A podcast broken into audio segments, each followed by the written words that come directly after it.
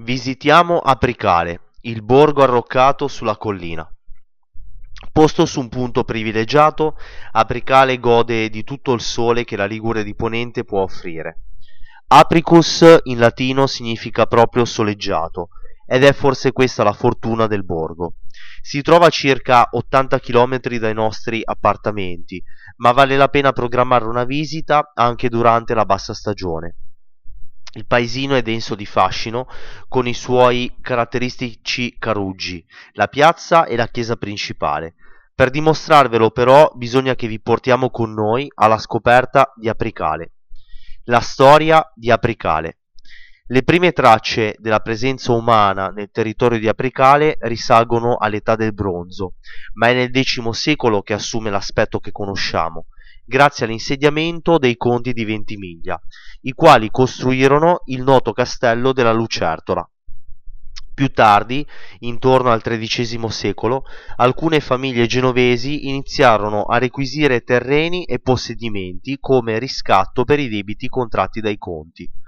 Poco più tardi fu Oberto Doria ad acquistare il feudo, annettendolo ai suoi possedimenti di Dolceacqua, i quali rimasero immutati fino al XVI secolo, quando subentrarono i duchi di Savoia.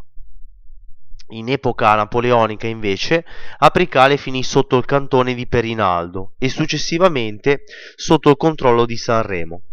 Con la restaurazione dei vecchi regimi, Apricale tornò a far parte dei possedimenti dei Savoia, questa volta all'interno del Regno di Sardegna, con il Congresso di Vienna del 1815, mentre a partire dal 1861 il borgo fu annesso al Regno d'Italia. Leggi anche Zuccarello, un borgo ricco di fascino. Come arrivare ad Apricale?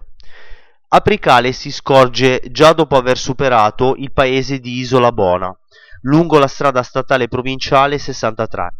La tentazione è quella di fermarsi dopo il primo tornante, per fotografare il borgo in tutta la sua imponenza, dato il punto di vista privilegiato. Tuttavia la strada è stretta e sarebbe pericoloso accostare con la macchina, e decidiamo quindi di proseguire. La presenza di Apricale si fa sempre più evidente con il suo caratteristico aspetto di paesino abbarbicato sulla collina in posizione dominante. Arrivati al borgo, lasciamo la macchina nel primo parcheggio pubblico del paese, il quale dista solo 5 minuti dalla piazza Vittorio Emanuele II. Per arrivarci si passa per via Roma, una viuzza che si inerpica dolcemente, lungo la quale si resta piacevolmente colpiti dalla presenza di tanti contributi artistici, dipinti, terrecotte e murales sui muri delle case.